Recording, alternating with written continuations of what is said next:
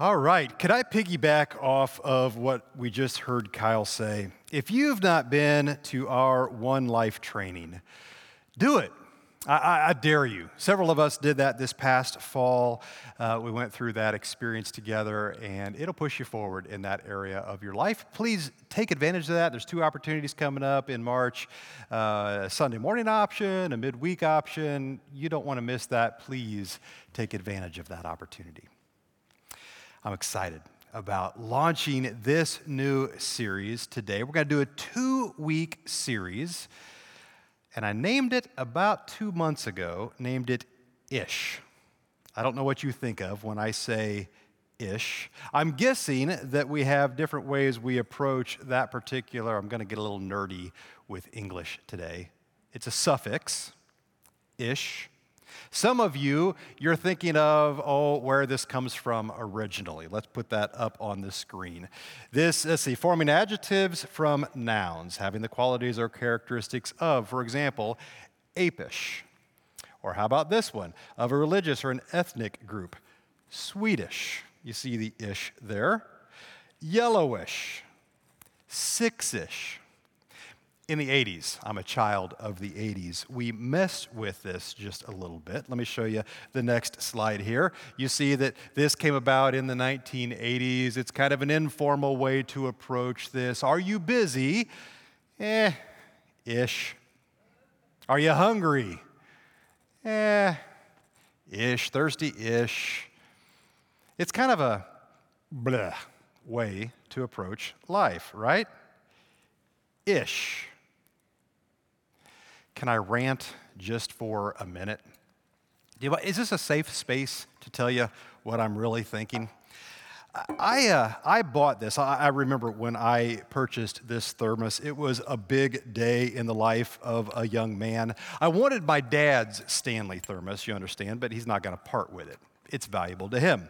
It would have been cool to have my grandpa's, but you know, one of my other cousins, somebody else walked away with that. This has one reason, one purpose, and one purpose only. You know what it is? To keep your coffee hot. That's what this exists for. It's for dudes, right? This is for you to take down into the mines or maybe onto the farm, or maybe you could take it into a hunting blind, that kind of a scenario. It, it'll keep your coffee hot. And if you drop it off of a two story building, well, it kind of bounces and it's got a dent and some neat patina, and then it still keeps your coffee hot. Apparently, I'm a 29 year old soccer mom because when did this become this? I'm not okay with this. This. Y'all, this, this is mine. Stay out of my lane. This is a Stanley thermos, not a 29 year old soccer mom's fashion statement. Can I vent just a little bit? I don't know. I don't know what's going on here. And since we're talking about English today, I grabbed this as a screenshot from a YouTube video. That's not a sentence, right? That might be a sentence fragment, if maybe you'd put a period at the end of it, but it's not a question mark, right? Why everyone is obsessed with this cup. Cup? Question? No. That doesn't even work. All right, I'm done. No, I'm not done ranting. If you'll permit me, let me take it one step further. When did Champion become a quality brand? I'm not okay with this either. I found this on uh, Poshmark this past week. I don't really even know what that is. Apparently, you buy used clothing there. Somebody's mom bought this from Kmart under a blue light special in the 80s. She paid less than $5.99 for this sweatshirt, and we wore it proudly. Why in the world does somebody think that they can ask $89 for that sweatshirt? I'm not okay with that. Things are shifting in their meaning, and sometimes it's hard to keep up. This is why. Oh, a month, month and a half ago, ago, a couple of my staff came to me, younger staff, and said, Hey, old man. They didn't say that. They, they were very kind in the way they approached me. Do you know what ish means in text speak? And I launched into my 1980s definition. No, no, it actually, it can also mean in text speak, it means what's the stuff that I used to shovel when I was a kid working on a hog farm. It can mean that, I guess, as well. I'm not okay with that. Words shifting their meaning like that. Speaking of the hog farm, my first boss. This, I worked on this farm for seven years through high school and college. Actually, there was a period of time, we think maybe 18 years, where a Killebrew boy, there's three of us, worked on that same farm.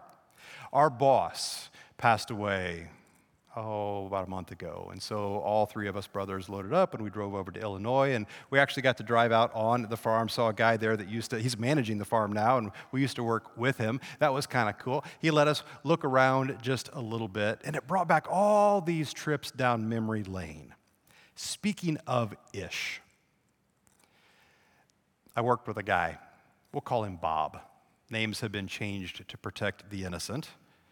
It wasn't really his name but we'll call him Bob. Bob and I used to work together, and we do these projects. And we would, whether it's like maybe mending a broken water line or working on some electrical thing or mixing feed in the mill or fixing a fence, we'd get about to the 80% mark of the work being done. And this is what Bob would say Eh, it's good enough for who it's for. It's good enough for who it's for. Another way of saying, eh, ish. Eh, it's good enough for who it's for. Since we're playing around with English stuff today, grammar and these kind of things, I thought, hey, wouldn't it be fun to diagram Bob's sentence? Does anybody remember seventh grade, eighth grade, whenever we did that? Diagramming sentences. Not my favorite thing to do, but I had fun this past week. And uh, one of our staff, Janet, and I played around with this. Turns out there's an app for that. You can download an app to diagram sentences now, and she plugged that in. It came back and said, You cannot diagram it. We played around with it just a little bit and kind of tweaked a couple things. If you were to diagram Bob's sentence fragment, this is where you'd land. It is the subject of the sentence. Is is implied. It's, there's the verb. It's good. No, not good. It's good enough. That changes the meaning of the word. Good, right? Good enough. For, well, who it's for. I never knew exactly who was, he was poking at there. It might have been you. If you were a consumer in the late or in the mid uh, 90s, you, he might have been talking about you when you go to the grocery store, the product that we were delivering to the grocery store. Well, it's good enough for who it's for. Maybe he was talking about our boss that we were working for. Maybe he was saying, yeah, it's good enough for him, 80% ish. Let's just stop there. Maybe he's talking about the hogs. I don't know. It's good enough for who it's for. The title of today's message is Good is the Enemy. Some of you read a book about 10 or 15 years ago. You know the back end of that sentence. You probably know where I'm going in this message. Let me give you three challenges right here at the top of the message. We're going to unpack these as we go. This is the trajectory of this message. This is where we're going. Questions, statements like this. First, followers, don't settle for ish. We wrapped up a series last week. We're followers first. Remember, we said leadership is lauded, following is underrated, but following is what God has called us to do. We are supposed to be choking on the dust of our rabbi, this teacher. Jesus is walking in front of us. We follow behind. First followers, that's us, we don't settle for ish. It's good enough for who it's for. The 80% mark, that's not good enough for a first follower. What else? Here's a challenge ish is never good enough because we're going to unpack who it's for. Ish is never good enough. So, the question that we're going to leave today with is this one What of God's, what that belongs to Him, are you ishing? What are you saying? Ah, it's good enough for who it's for. Let's move on. We're going to diagram a sentence or two. Oh, yeah, we're going to do that. We're going to study a passage or two. Our aim today is to unpack one word it's the word excellence. There's a scriptural precedent for this. I love this passage in Romans chapter 12, verses 1 and 2. It talks a little bit about what we're aiming at over the next couple of weeks. It goes like this Therefore, I urge you, brothers and sisters, in view of God's mercy, because of what he's done for us.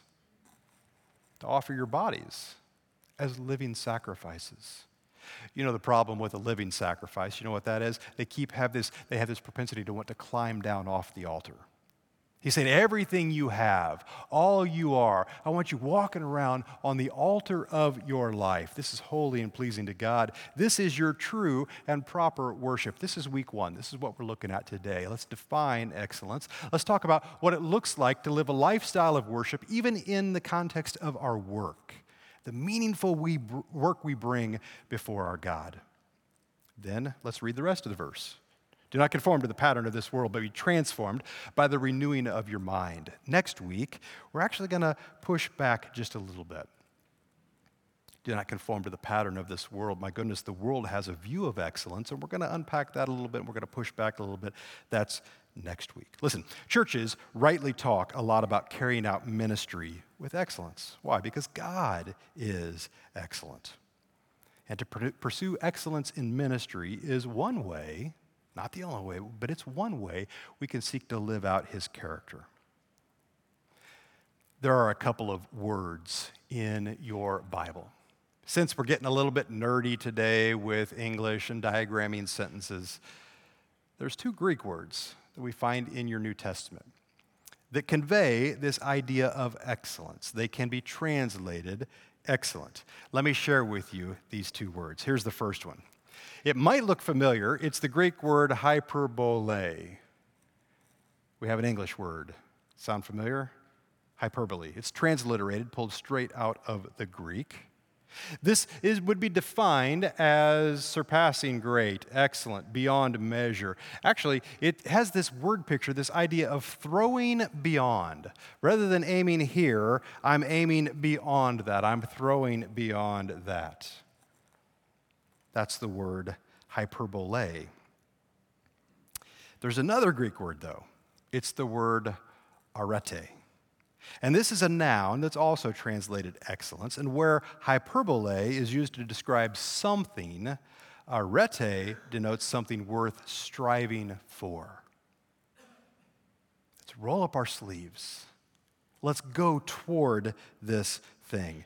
For example, in Philippians chapter 4, verse 8, Paul writes this, and he uses this word arete. He says, Finally, brothers, whatever is true, whatever is honorable, this is what we're aiming for, whatever is just, whatever is pure, whatever is lovely, whatever is commendable, if there is any excellence, arete is the word used there.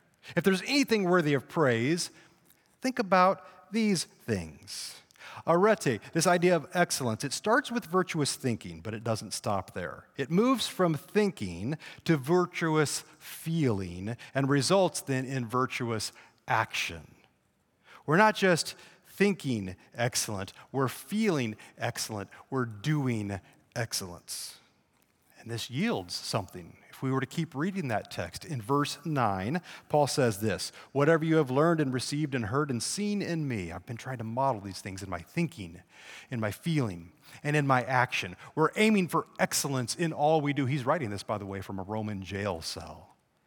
He is spent, he's left it all on the field. Practice these things, and then the peace of God will be with you. It's almost this picture of when you work hard, when you leave it all on the field, you feel peace. I've done what I can do. We'll leave it up to God to do the rest. Let's define this idea of excellence. Let's put some other words up on the screen here. Let's give it a real definition. Biblical excellence, let's call it this. Excellence is the delight that inhabits the heart and the mind of a first follower. Somebody who's following hard after Jesus. We follow first. Who is overwhelmed by the gospel, the good news of Jesus. Excellence then results in Jesus fueled action for God's glory and for the good of your neighbor. Who's your neighbor? Jesus answers that creatively with a story.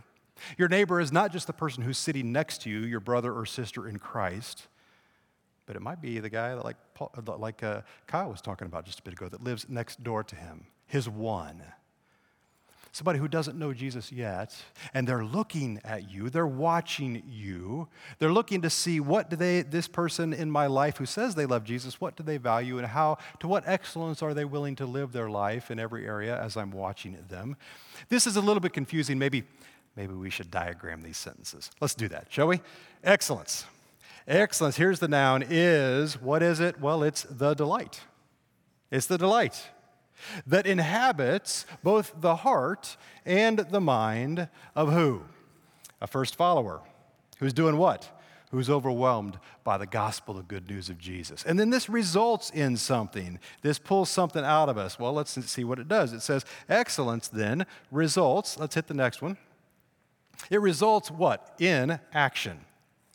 Not just busyness. Excellence isn't just doing more, excellence is Jesus fueled action. It's doing things because you're motivated by who Jesus is and what he's done in your life already. For a couple things for God's glory, for God, and for the good of your neighbor, both your, your Christian neighbor and your person in your life who is not yet close to Christ. That's what we're aiming for. What does this yield? Well, we just read it. Philippians 4, verse 9, this yields the peace of Christ will be with you. Leave it all on the court and then rest and let God do what He's going to do with what you've done. So, for the rest of the time that we have together, I've got a passage that I want to unpack. We're going to actually diagram a couple of things out of this passage. It's Colossians chapter 3, verse 23. Would you turn there with me? Colossians 3, 23. There's a Bible underneath the seat in front of you if you want to pull that out. If you don't have a Bible with you, I'm on page 1184 of that Bible. 1184, Colossians 3 23. I've jumped the gun just a little bit with this passage. We're getting ready to launch a series speaking of nerdy English things, nerdy wordplay, or even number play. We're going to do a series in March. It's called 323. Why are we doing it in March? Well, have you noticed? You know what a palindrome is? It reads the same way, front and back. There's a date in March, 3, 23, 23. It reads the same direction if you go this way or if you go this way. That's a palindrome. I know that's kind of nerdy, but the whole month of March, we're going to look at chapter 3, verse 23 verses of Scripture. I couldn't wait for March on this one, though, so I jumped the gun. We're in Colossians 3, 23. Let's read it together. Whatever you do, whatever you do, work at it with all your heart, as working for the Lord. Not for human masters, since you know that you will receive an inheritance from the Lord as a reward. It is the Lord Christ that you're serving. Now, I would tie Colossians 3:23 back to Romans chapter 12. Remember this idea of walking around on the altar of your life, a living sacrifice. I would tie that uh, with the series that we just wrapped up, the idea of being a first follower. We're not called to lead first, we're called to lead second. We're called to follow first. Jesus is Lord. He's the boss of my life, every piece of it. Or is he? Paul's actually writing here to a group of Christians who happen to be slaves. They're owned by another human being. And he's saying, even in the context of that, the work that you do, you're doing it as if it's for the Lord. So do it with excellence. Don't cut corners. Ish is not good enough. It's good enough for who it's for, stopping at the 80% mark. It's just not good enough, even if you're a slave. That's the context of this passage. So, I've got three diagram questions. We're going to diagram each of these three questions. We're going to unpack this verse together. Are you ready? Here's the first one. The first diagram question is What is it? It's the subject. Is is the verb. What is it? Well, if you look close enough, It's right there in the verse, literally in black and white. Colossians 3:23. Let's look at it again. Whatever you do, work at it. What is it? Whatever you do. Everything He's called you to do, that's what it is. What is your life's calling? If you're a student right now, it is doing class well. It is showing up to work on time. It is doing what you've said you will do. Whatever you do, work at it. Listen, I believe deeply in the priesthood of all believers. I believe that it, your work, it's marketplace ministry. God calls some of us to do what I do. God calls most of us to do things like, hey, you're an accountant. Whatever you do, work at it as if you're working for the Lord. Maybe you work in the medical field. Whatever you do, work at it. Do this as if it's for God, marketplace ministry, priesthood of all believers. Here's a theological point. You might want to write this down. Work is not meant to be something that we dread. It's meant rather to be good and redemptive, even redeeming us, moving us closer to the Lord Jesus Christ our work, take it a step further, can actually be a form of worship. Romans chapter 12 offer your bodies as living sacrifices, holy and acceptable to the Lord. This is your spiritual act of worship. Walk around on the altar of your life. This is an act of worship, how you work. You know, uh, everybody has a Monday morning, though, right? Every one of us has a moment we come in on a Monday or a Tuesday, and it's like, oh, what I have in front of me today. You know, my first five years of ministry, I had this um, ceramic pig. I don't know where I found it, but I saw it somewhere and I bought it and I put it on my desk and I kept it on my desk about for the first five years of ministry. Why? To remind me that no matter how bad it got serving Jesus in the church, I'd look at that pig and think, you know, I've done worse. It could be worse. There are things that I could be doing right now that I don't want to be doing. It could be worse. You know what? After about five years of ministry, I took that off of my desk. Why? I don't know if that's true. I started about five years in looking backwards with some longing toward the farm. It smelled horrible, and I did unthinkable things, but there were days yeah, I might rather be doing that right now because sometimes even the ministry that God has called me into work, well, it becomes work. And work is hard. I bet I could describe what you do very similarly. There are days when you show up and it's just like, I don't know if this is what I want to do today. There's work. But we were made for this. It's actually a part of the OG design. If you go back all the way to the beginning in Genesis chapter 2, the creation account, how we were made, what we were made for. Look at this Genesis chapter 2, verse 15.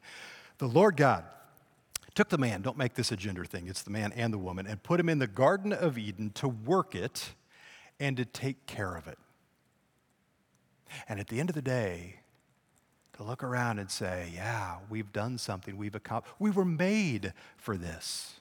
We're designed for work. Contrary to some teachings, working is not a curse or a punishment. I mean, it becomes a part of our curse if you keep reading this story, Genesis chapter 3. As a result of the fall, it can feel like that, a curse or a punishment. But the original concept of work was actually a very good thing.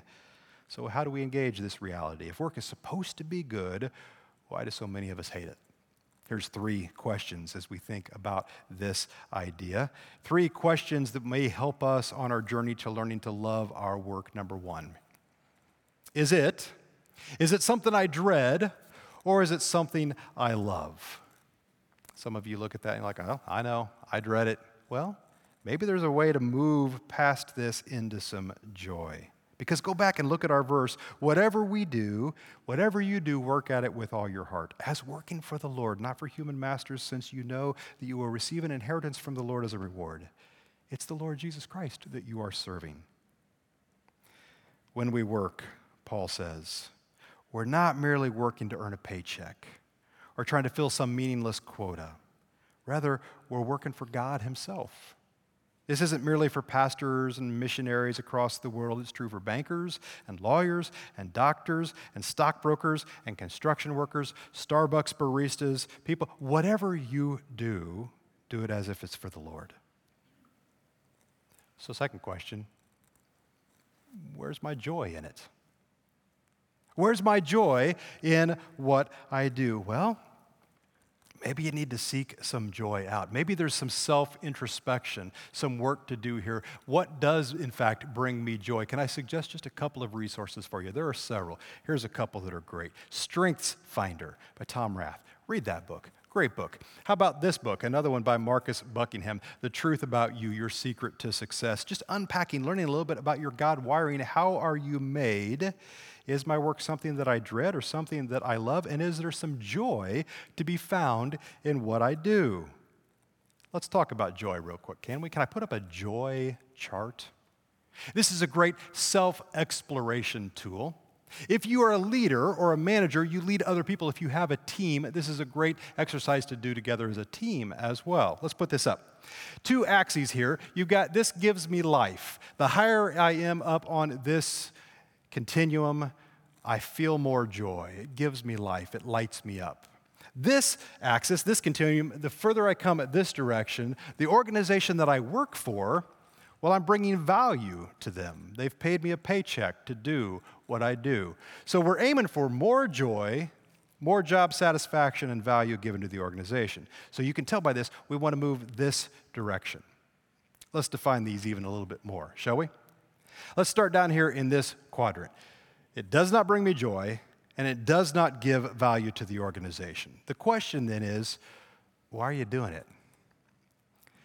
Now, that seems like an easy question to ask and an easy question to solve, but I bet there's some busy work that each of us are doing, and we've just, we've always done it that way. I don't find any joy in it, and I don't think it's moving the organization forward. Maybe that's worth an honest conversation with your supervisor and saying, Do, are we, should we be doing this?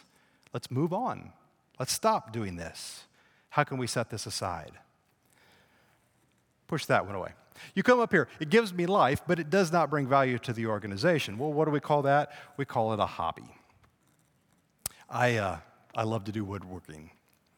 My paycheck here at Venture is not tied to my hobby of woodworking. Now, occasionally, I'll do a little project and it'll make its way into the church. I built an offering box at the first church I served years ago and I put my heart and my soul into it. And I, it turned out looking like the Ark of the Covenant, like it was way overbuilt for what that needed to be. But it's still, I still find a little joy every once in a while. I gave it to the church. We used it for a capital campaign that we were working on. And every once I'll go, I'll go back and visit that church, and they're still using it. That's pretty cool. Hobby made it into my work. Not usually how that's designed to be. Gives me joy, doesn't bring value to the organization. That's a hobby. Do it on your own time. This is the two quadrants we want to wrestle with. You want about 50 to 90%, they say, of what you do to bring you joy, to find satisfaction in your career, or even in the place, in the vehicle that you're working through. 50 to 90% more giving you joy than sucking the joy out of you. Let's talk about this area. Everybody in their job has something that they do that they don't like. If you are an early childhood major, if you teach preschool kids, every once in a while there's a poopy diaper. The organization needs you to do that. It doesn't give you life, it has to be done. When Dawn and I first got married and first started having kids, we made this deal. I thought it was a deal. Turns out it was a bad deal. I have a gag reflex for puke. I know it's Sunday morning. You don't want to hear that. I hate the idea of that, so I said, listen, I'll do the nasty poopy diapers, you do the puke, we'll shake on it. About a week into that gig, I realized there's way more poopy diapers than there are is throw up. now, Dawn would also say I totally reneged on that deal. I did not follow through on that. But the principle here is this somebody has to do that stuff. Maybe you have a coworker that doesn't quite have the same gag reflex for that thing that you're doing. Maybe there's an opportunity to swap some stuff, to do some teamwork here, to move some things around in the organization where you're doing something that's giving you life that they didn't like to do anyway, and vice versa. Recognizing there's still stuff just has to be done, and somebody's got to do it. But if you can move things from this quadrant up into this quadrant, you're going to see your joy go up, your job satisfaction increase. Pretty good team exercise. Number three, how do I change my outlook on work? How do I turn the corner in my brain? And this is something maybe you need to answer for yourself. Do you dread going to work? Well, maybe it's time for a change. Is there something that you're doing that's just sucking the life out of you? Well, maybe it's time to find that God given wiring thing that He's called you to do. Or maybe the problem is inward. Maybe it's just a bad attitude, and you need to do some honest work before God and do some soul searching and move past that and seek joy because work can be a beautiful, engaging act of worship. Again, Romans chapter 12, verse 1. It's a way to devote our daily routines to God worship. Here's the challenge First followers don't settle for ish. First followers don't settle for it's good enough for who it's for. Do the hard work. Here's the diagram question number two Who is it for? Who is it? If it is the work that God has called us to do, who is it for? We've already answered this. Who is it for? Let's go back to Colossians chapter 3. Whatever you do, work at it. We've talked about that. Work at it as working for the Lord. What you do, even if it's in a corporation, what you do is designed, work is designed to be done as if it is for God. Remember, we're talking about slaves, first followers. Paul is saying, slaves, serve your masters even as if you're serving the Lord Jesus Christ. Let's keep reading that verse, shall we? This is verse 22 Slaves, obey your earthly masters in everything. And do it not only when their eye is on you, when they're trying to catch you being good or catch you being bad, or to curry their favor, but with sincerity of heart and reverence for the Lord. Work. Do it for God, regardless of who is signing your paycheck. And then he talks about with all of your heart. Oh my goodness. Can I just make this statement? Part of your life's calling goes beyond the paycheck that you receive to sustain your livelihood.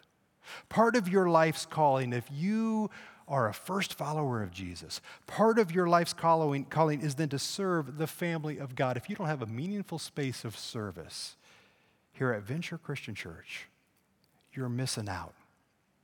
And I would challenge you, I would invite you to roll up your sleeves, get involved. We would love to get you connected in a meaningful opportunity of service. We're going to actually devote a series to that later in the calendar year, and I can't wait for that, but I want to prime the pump right now. Oh my goodness, if you're not serving, you're missing out on an opportunity a way for Him to grow you, a way for Him to use you, and for you then for your worship to be a lifestyle of worship. We gather together on a Sunday morning. Some of us right now are down the hall worshiping by serving kids. Some of us are worshiping by working on the coffee that you've been sipping on. There's multiple ways when we gather on a Sunday morning we worship. Because of who it's for, here's the challenge ish is never good enough. Ish, eh, it's good enough for who it's for. Huh.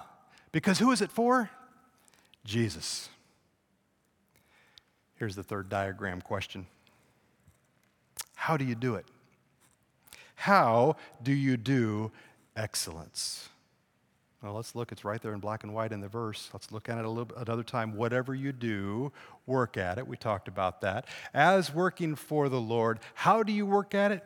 With all your heart, can you honestly say, when you show up tomorrow for work, when you show up here to roll your sleeves up and serve at the church, when you show up to be a producer, not a consumer, when you show up to work, are you doing it with all your heart?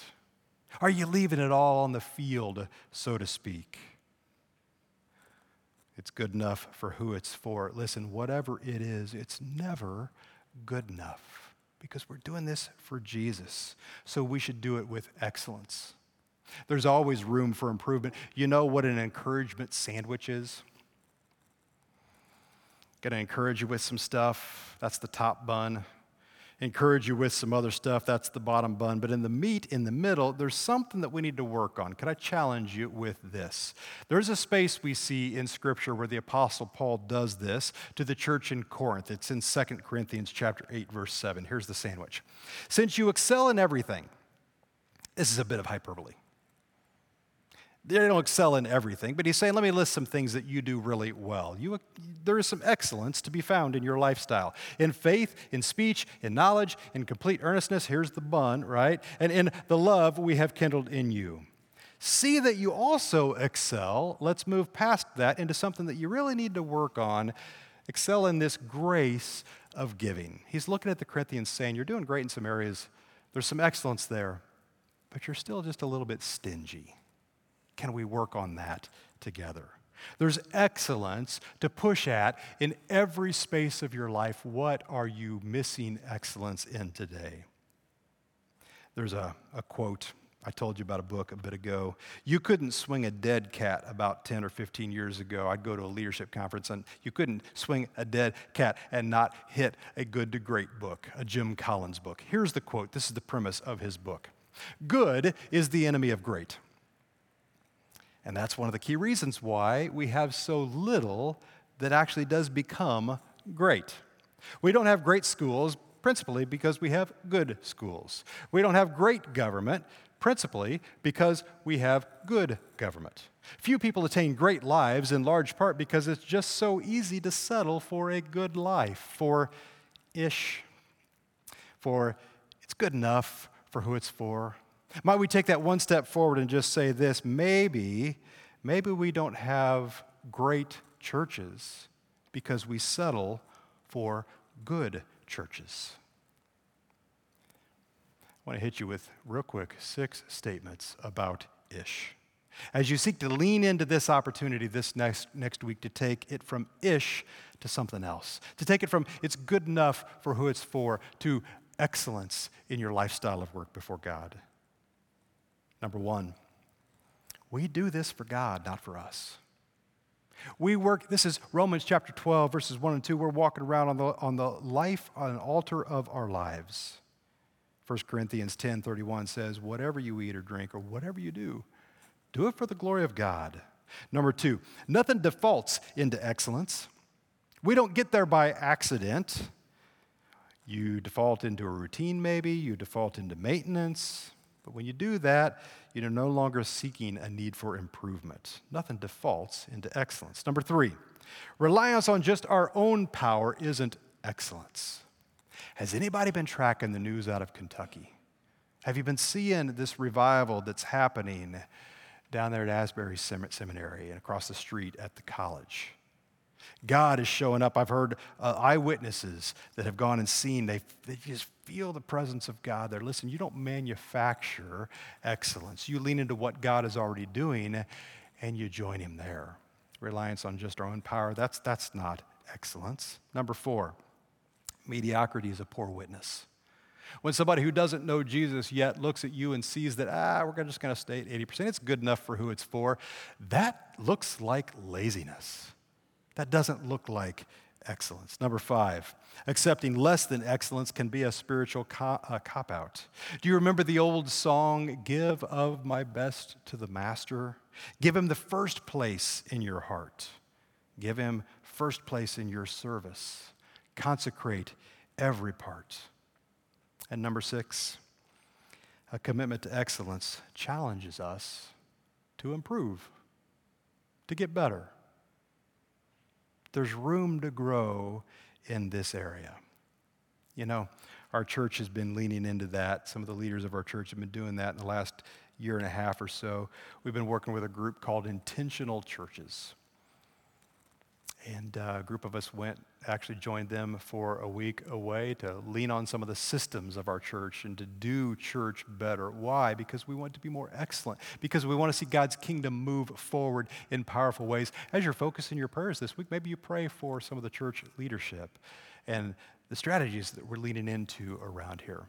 Maybe this week as well, God would call you to lean into your own life. How are you living excellently before God? Is there room for improvement?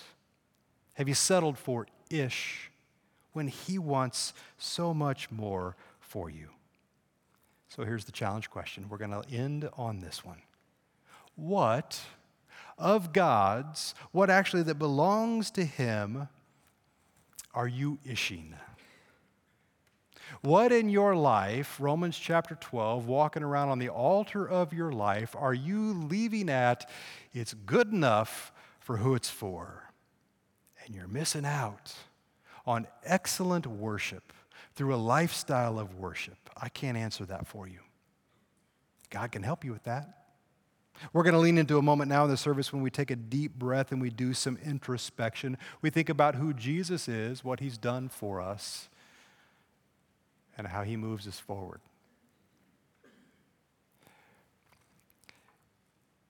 Can I just challenge you as we do this to think about this next week? What do you have in front of you?